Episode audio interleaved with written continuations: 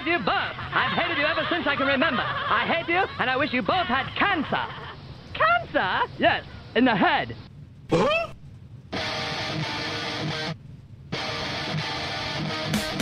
I'm as mad as hell, and I'm not going to take this anymore. Pay no attention to that man behind the curtain. Are you telling me you built a time machine? Out of a DeLorean? This is the Stupid Cancer Show. Uh-oh. Sounds like somebody's got a case of the Mondays.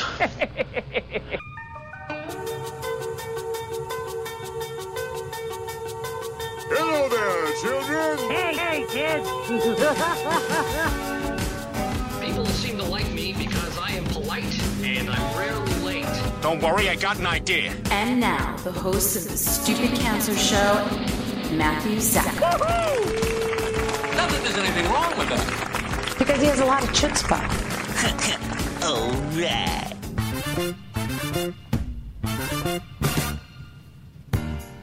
Hello and welcome to the Stupid Cancer Show, the voice of young adult cancer. I'm your host, Matthew Zachary Proud, 19 year young adult brain cancer survivor, coming to you now from the Chemo Deck, our fabulous studio in downtown Manhattan. Broadcasting since 2007, the Stupid Cancer Show is a production of Stupid Cancer, the largest charity comprehensively addressing young adult cancer online at stupidcancer.org. I'm Kenny Kane, co-founder of Stupid Cancer, welcoming all of our first-time and returning listeners. Never miss an episode by subscribing to the podcast on iTunes and following us on SoundCloud. It's not okay that 72,000 young adults are diagnosed with cancer each and every year. So, got cancer under 40 sucks, huh? Time to get busy living, folks. Because the Stupid Cancer Show is changing the world one chemo infusion at a time. We're going to be talking about immunotherapy on this uh, sponsored podcast. Our good friends at Seattle Genetics have made this show possible. We're tackling the issues of next generation targeted immunotherapy drugs. We're going to distill that down to the layperson. And joining us to share his expertise and help us drill that down is the one and only Dr. John Godwin, the leading expert in immunotherapy, targeted therapy, and other new treatment options for patients with cancer. Stay tuned, and we'll be right back with Dr. John Godwin.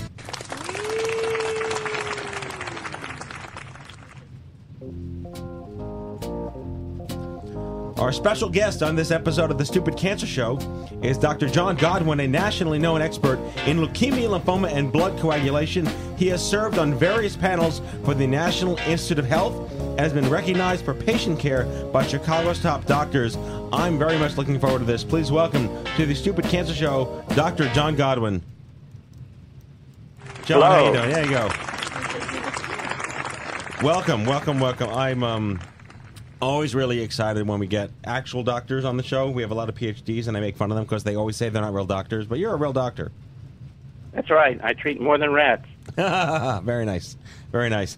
We uh, came across you through our wonderful relationship with the folks at Seattle Genetics, who I actually just saw at ASH in Orlando. So, uh, hello from them. And, and we are, th- there's so much exciting stuff happening. I was reading the trades and all the post audits and the uh, postmortems from the conference. It's a, it's a really, I mean, it's kind of weird to say it, but it's a great time in cancer research for hematology. Would you agree?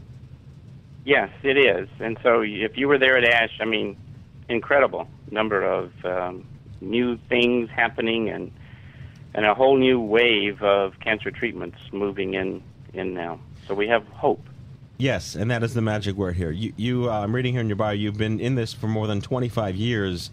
What drew you to medicine? Was that like something you felt out of the out of the gate from high school and college? Yes, I'm one of these uh, unusual people that kind of knew what they wanted to do all their life. Uh, a lot of people sort of find their career, but since I was age eight, I wanted to be a doctor with no doctors in my family. Had no idea what I was getting into, but uh, never looked back and kept going. So, at what point did you want to focus more on hematology? Because everyone starts out with everything, correct? Right. All doctors go through extensive training in all parts of medicine, It was in uh, it's in your residency phase. You know, you graduate in medical school and you're starting to really be more on the front lines of treating patients that you develop interests and that's where I discovered that cancer was one of my um, interests and focus. Had a lot to do with the type of patient, the patient who's facing such a difficult, life-threatening event, and sort of the privilege we have of um, working with them, meeting them, fighting the cancer, as well as the extraordinary challenge of this field, the science. And just like we started with ASH meeting, now culminating with so many new discoveries. I don't know if you watched it, but uh, I think last summer was a Ken Burns documentary that took the uh, Siddhartha Mukherjee Emperor Maladies book into a documentary style. And a major focus of it was in blood cancers in children, and Sidney Farber and the Jimmy Fund, and how it all started from there. It, did you walk into that science when you started in uh, in your your practice? Yes, yes. So lots of work, as as they always say, standing on the shoulders of many giants. Before I got into this field, had gone into the development of chemotherapy. But that childhood leukemia story is, as you know, still evolving. Uh, when we talk more about new treatments that involve uh, T cells and engineered T cells and things that we're doing these days that might someday um, put new treatment options for that same childhood leukemia, which we talk about curing. But when our chemo doesn't work, there is new hope for those patients. I was, uh, I mean, immunotherapy has always been this buzzword, but now there's actual things that are doing things. And I, like I said, I, I, I'll talk the layperson language and we can science it down.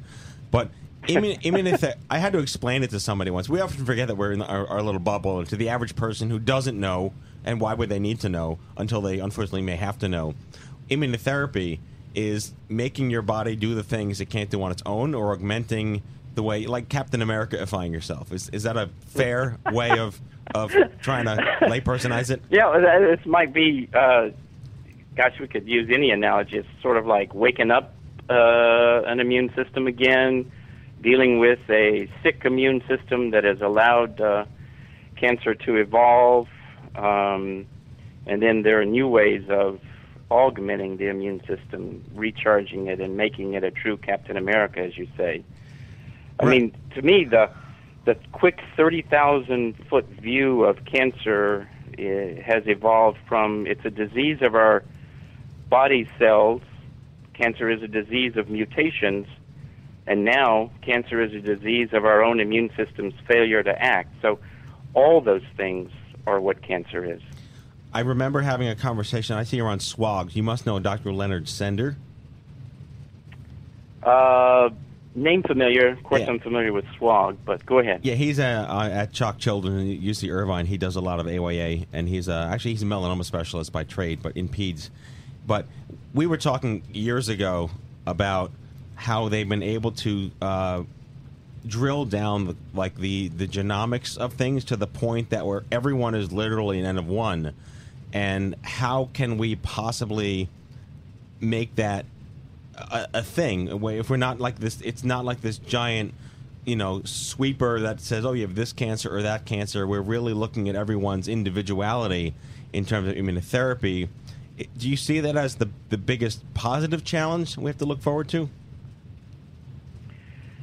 So, um, personalized medicine has become the buzzword for, all right, let's figure out what your specific individual cancer is. Now, we're talking about a cancer patient, of course.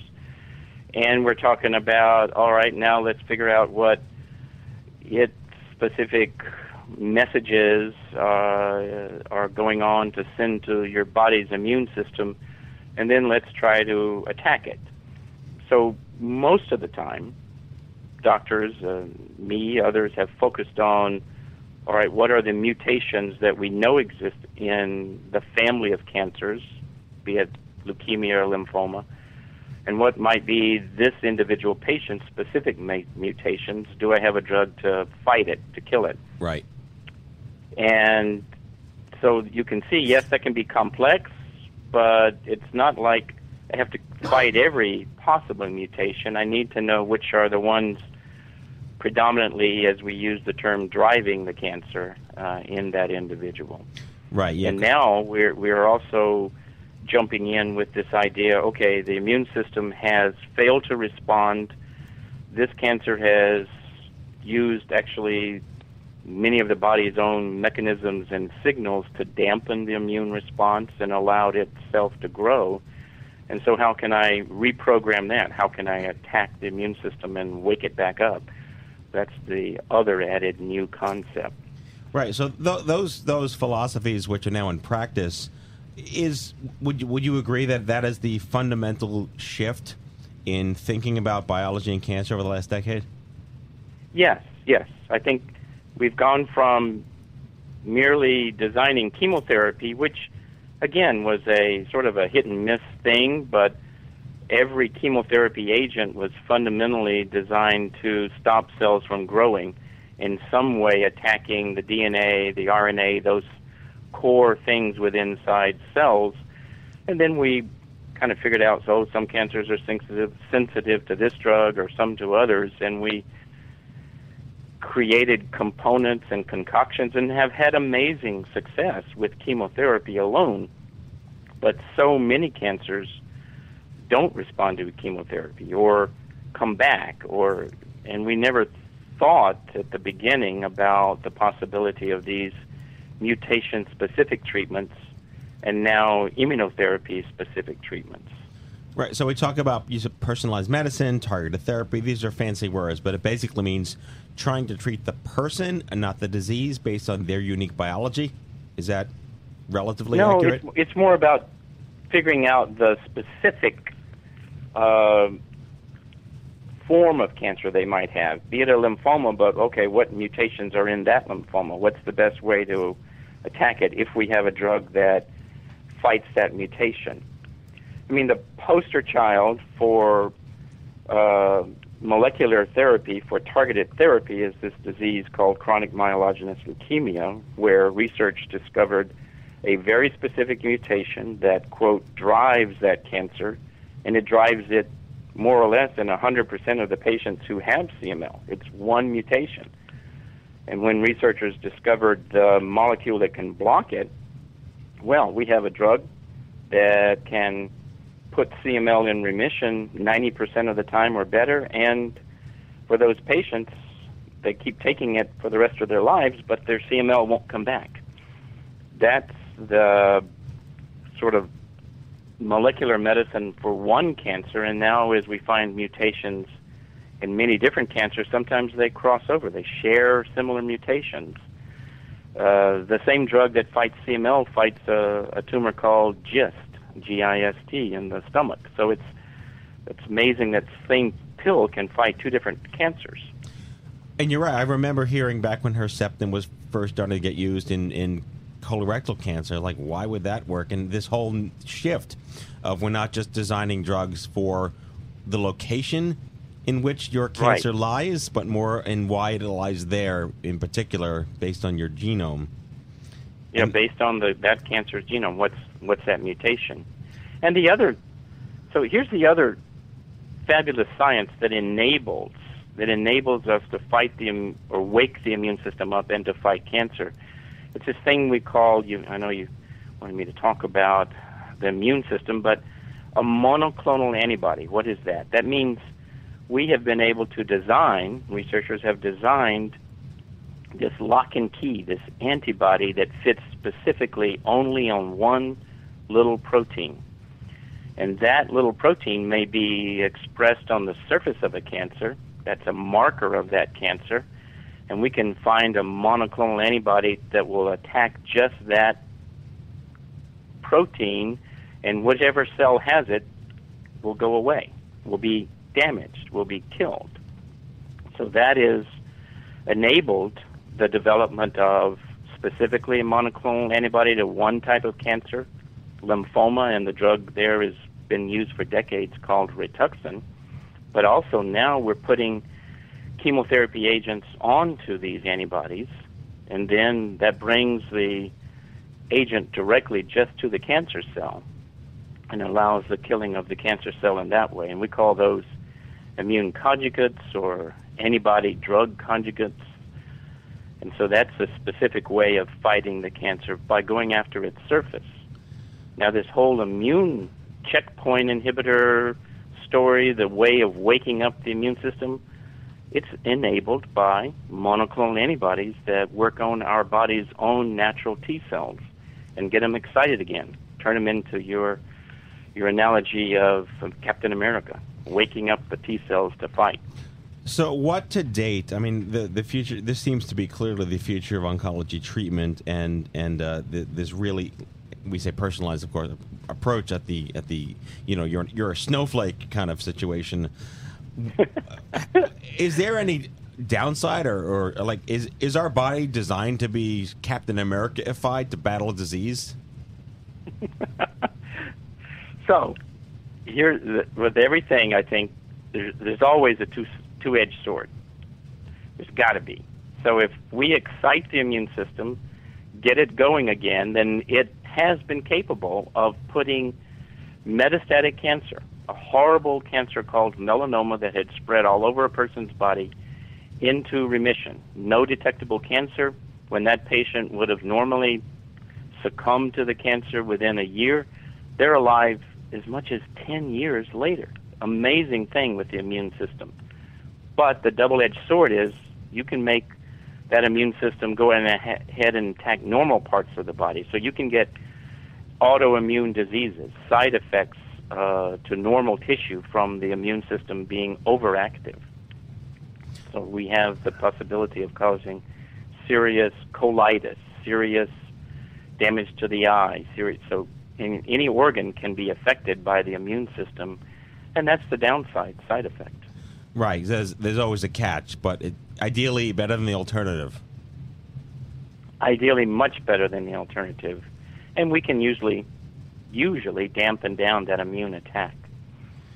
So, I mean, clearly, yes, this is pr- very promising, and I like the fact that you use the word hope. I think that word gets overused, but in this case, it truly is something very poignant in, in terms of the research and how it's coming along. How does all of this factor into, or is this emblematic of what we say com- combination therapies, where this also works with this and it's not just one thing? So sometimes, and let me maybe give a, an example of a young woman who has a type of lymphoma we call Hodgkin's lymphoma. Uh, young girl in college gets this big lump in her neck. Uh, finally, we get to see her. The diagnosis of Hodgkin's lymphoma is made. Hodgkin's lymphoma is highly treatable with chemotherapy. So she receives this chemotherapy combination, which has been around for almost 20 years and puts patients in remission. And her remission, unfortunately, lasted short, like four months, and all of a sudden the thing is coming back. And so the standard treatment is high doses of chemotherapy and a transplant. And she underwent that, but we now have a new agent that has this monoclonal antibody targeting uh, the Hodgkin's lymphoma specifically and stuck on the surface is a separate chemotherapy drug. So this agent is called brentuximab. And now, after her transplant, she's receiving that in combination to keep the Hodgkins away. And we have new studies that this is another remarkable advance to keep her in remission. Uh, we give this drug for a year, and most of those patients are now being cured. You know, I, I, the um, as I was trolling the exhibit hall at Ash, which for those listening is the um, the uh, the American Society of Hematology. Uh, a lot of these new drugs end in like AB, MAB, VAB, GAB. Is that a whole new class of drugs? That's drugs? the thing we call yeah the monoclonal antibody. That's Oh. what there where that comes from. So, in the laboratory, have found a target, have created a very specific reaction. So this, and the monoclonal antibody is developed by part of our immune system, the what we call the B cell part of the immune system makes antibodies. If you get a vaccine for pneumonia or the flu shot, you're triggering your body's immune system to ultimately create antibodies against the flu. Now we can go to the laboratory and make an antibody against almost anything if we know precisely what its chemical structure is. So the abs that you saw were against all kinds of targets. And and honestly, and that that to me is what's most interesting because it's not just like this. I go back to the Herceptin metaphor that I used before, where one particular, uh, I think they're like the PD one class or the PD two class, they they can target multiple types of cancers at the same time. Right. So now we've we've used a little bit of jargon, but let's. So the immune system has has to have because we just talked about the fact that if we get immune system overactive, it can damage normal organs. So it, normally it has already in place a series of checks on an immune reaction, and this PD1 pathway is one check. There's another one called CTLA4. So these are just fancy names, but basically there are brakes. There, there's system of brakes on the immune system. And if we release those brakes, if a cancer is depending upon holding back the uh, immune system attack by one of those mechanisms and we block it, okay, now the immune system goes into action and does kill the cancer. And this same lymphoma, the Hodgkin's lymphoma, if you look at those ASH abstracts, we found that giving an antibody to PD1, which takes the brakes away, will actually almost in 80% of the time fight Hodgkin's lymphoma. Because Hodgkin's lymphoma turns out has a genetic predisposition to use the PD1 pathway to block itself from the immune system. So this again, fascinating stuff in terms of what we're now understanding. But is it is it all cancer is genetic? Like there's some genomic thing that's because it's happening. It, it, I mean, I, I want a layperson it a little bit, but like, why is cancer happening? Is it? I can't even put the question together. It's so complicated, but it, it just sounds it's like genetic. It's, so there's a mutation. The Yeah. cancer has a normal cell has left normality, has lost some of its properties of normal, and mutated. So these mutational events happen randomly. God, these scientists have come up with some kind of number every billion sort of cell divisions. At some point, a dividing cell may have something go wrong. And if that cell, in most all cases, just just dies and doesn't do anything else, our body's happy. It just you know just goes away. But when cancer evolves and develops for randomness or for induction of defects such as radiation and atomic bomb and things that can uh, cause damage to our DNA, then the cell sooner or later survives this sort of destruction of its its damaged DNA and it's got new DNA with mutations, and those mutations can lead to the cancer. So we, we do this. We've been doing this show for nine years now, and, typically every show has a young adult's cancer story. And for whatever the the reasons, the majority of our community are hematologic malignancy survivors or patients, and even long term who had cancer, like when they were six or ten, and then are now uh, young adults or millennials. A lot of them get like what we, I guess, first line is a fancy jargon term, but like the standard of care when you get this is that. What does it take? To look at the, the this immunotherapy approach. I'm botching the question, but what does it mean for this to be the new conversation, or does this have to be like the next conversation after? Oh, you you have this, we'll do this first. So, for Hodgkin's lymphoma, a cancer that absolutely predominantly affects young adults, we are already planning studies to bring this immune therapy treatment way up front, to not wait until the cancer has come back.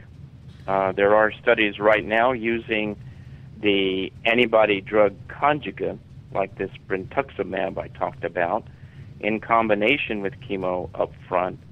But even better, maybe, we hope, will be the single immune therapy treatment, this PD1 treatment, um, for Hodgkin's. So, the, what will happen to make it be the conversation is a clinical trial, a clinical trial that brave patients participate in and get the new treatment and proof that it is better than the standard of chemo will make it be the first choice. Clearly, that is the direction we, we want to go in. And you, you touched on the next part of our, our conversation. We got about uh, about five or ten minutes left. Is clinical trials. We've we've been you know banging our heads against the wall here on the patient side about awareness of trials, who's responsible, how are you eligible, um, the the enrollment process, the sign up process. It's so challenging, even just as a concept that people are often not made aware of it, or it expires, or it's not your. What, what's been your experience, and hopefully something positive, in how we're making more patients possibly aware of trials to enroll in out of the gate? Uh, that is a great question. Um, I, I think maybe there's a shift in the world with what you're doing, what the internet is, what the availability of knowledge is. Uh, when I see many patients, they are educated. They are they and their families have already started searching, and it would be natural. Uh, sometimes they come in with, well, I'm not sure, because a, a name can be very confusing, and they'll get all confused on the internet about what we're really talking about. But if they go to standard professional sites like the NCI and start looking, searching for the cancer name that they've been confronted with, they'll find trials, and they come in with a whole pile of information. So it's the idea that trials are there and more people are aware of them and looking for a trial and maybe uh, if I have one message too to give it's don't just go to the doctor and hear when you have cancer, this is the treatment we need, without maybe considering a second opinion. There's no doctor, no doctor in my business who's a skilled professional expert in cancer is going to be offended by someone getting a second opinion. Usually there's time for such as that, um, but you, it often helps you. Then you have, okay, this is the plan and that second opinion can include what's the clinical trial for me, if there is one, and if there's not, uh, when will it be? And yes, I've got some studies that are so close to opening, and I just can't wait to get those to the patient. Right, and, and I think that's a really great role that the patient advocate world is moving into that we've never really had the capacity to do thanks to the globalization of, of media is we have patient communities and survivor communities and even at-risk communities for uh, congenital risks, mm-hmm. and we can now push information to them that they trust that this is something you should keep in the back of your mind, or don't forget if it relapses. Like there are trials matter, and the sort of the destigmatization destigmatization of them is something we've been trying to work on uh, for about nine years now, where you're not really a guinea pig and you're not getting placebo, and you know it's it's something that is brave, but it's not something that you can you know just dismiss because you're scared of it. That that's something very sensitive that we're being very mindful of, and how we talk to patients about that. Yes, I know. I think, and, and sort of it's like consider the trial. Um, and there are different stage, stages of dealing with cancer the initial diagnosis, the initial treatment, or if the cancer comes back because the initial treatment has failed. That second category is almost always something where we are working with the newest drugs and do have a trial. But even in the first category, like I mentioned, they are planning. It's not open yet, but under planning at this very moment okay, how can we use this immune therapy in the beginning and not wait? So I see you're on the uh, the National Cancer Institute's Leukemia Steering Committee. What is the goal and purpose of that committee? What are you hoping to achieve together? So this is a group of leukemia experts who, who basically review new concepts for clinical trials that are going to be done all over the country. There was a push by the National Cancer Institute that basically says, all right, let's not duplicate efforts. Let's be sure that every clinical trial is considered um, to be sh- unique and contributing new knowledge, and, and so that wouldn't be two similar trials opening for this at the same time. Um, these are have to be big studies, though. There are smaller studies conducted across the country where, yes, it might be agent A in the same disease, and another smaller study, agent B in the same disease. But these are really for answering that final question: Can we move something new up front? Uh, we're a group that helps review that and and decide if this trial should go forward. Really, really important stuff. I, I'm reading here also your the your 10 year award for America's top doctors. That's not shabby. Um, congratulations on that.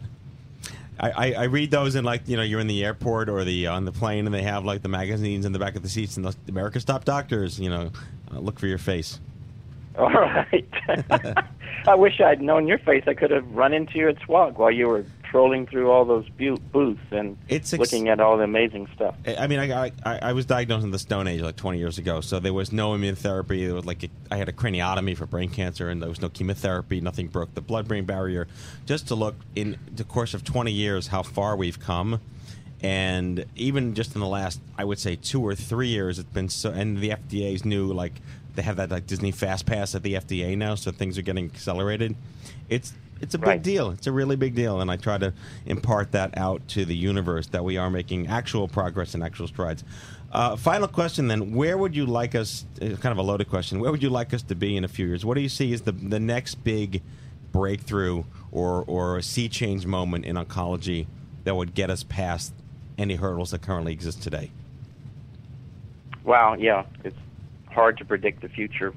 I think we're standing right in the middle of this whole immuno oncology revolution. So we're we're just just peeking through the curtain to begin with. Uh, where I would like to be is the more we could throw away chemotherapy agents and find very specific agents that either target just that tumor or target the immune system or some combination, then the goal is do less damage to the normal parts of the body and do much more damage to the cancer and leave everything else alone.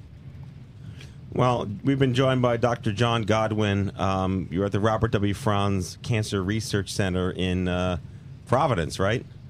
Providence, Portland, Oregon. Yep, yep. It's a good place to be. I've been there. Uh, I can't thank you enough for sharing your wisdom with us on this uh, episode of the Stupid Cancer Show. Thank you for joining us. All right, thanks, Matthew. All right, take care. Bye bye. Bye bye. All right.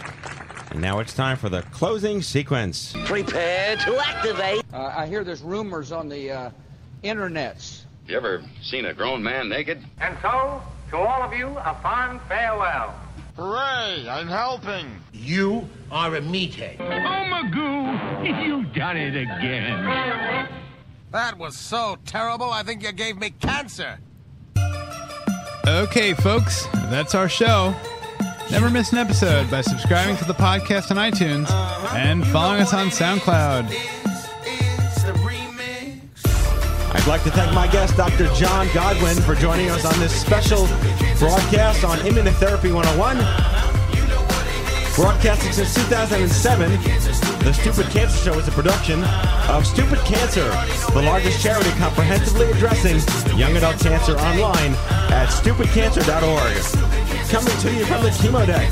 And on behalf of my team here at the Stupid Cancer Show, we hope you had as much fun as I did poking a stick at Stupid Cancer. Thanks for listening, and we'll see you back on the next exciting podcast of the Stupid Cancer Show. Goodbye, folks.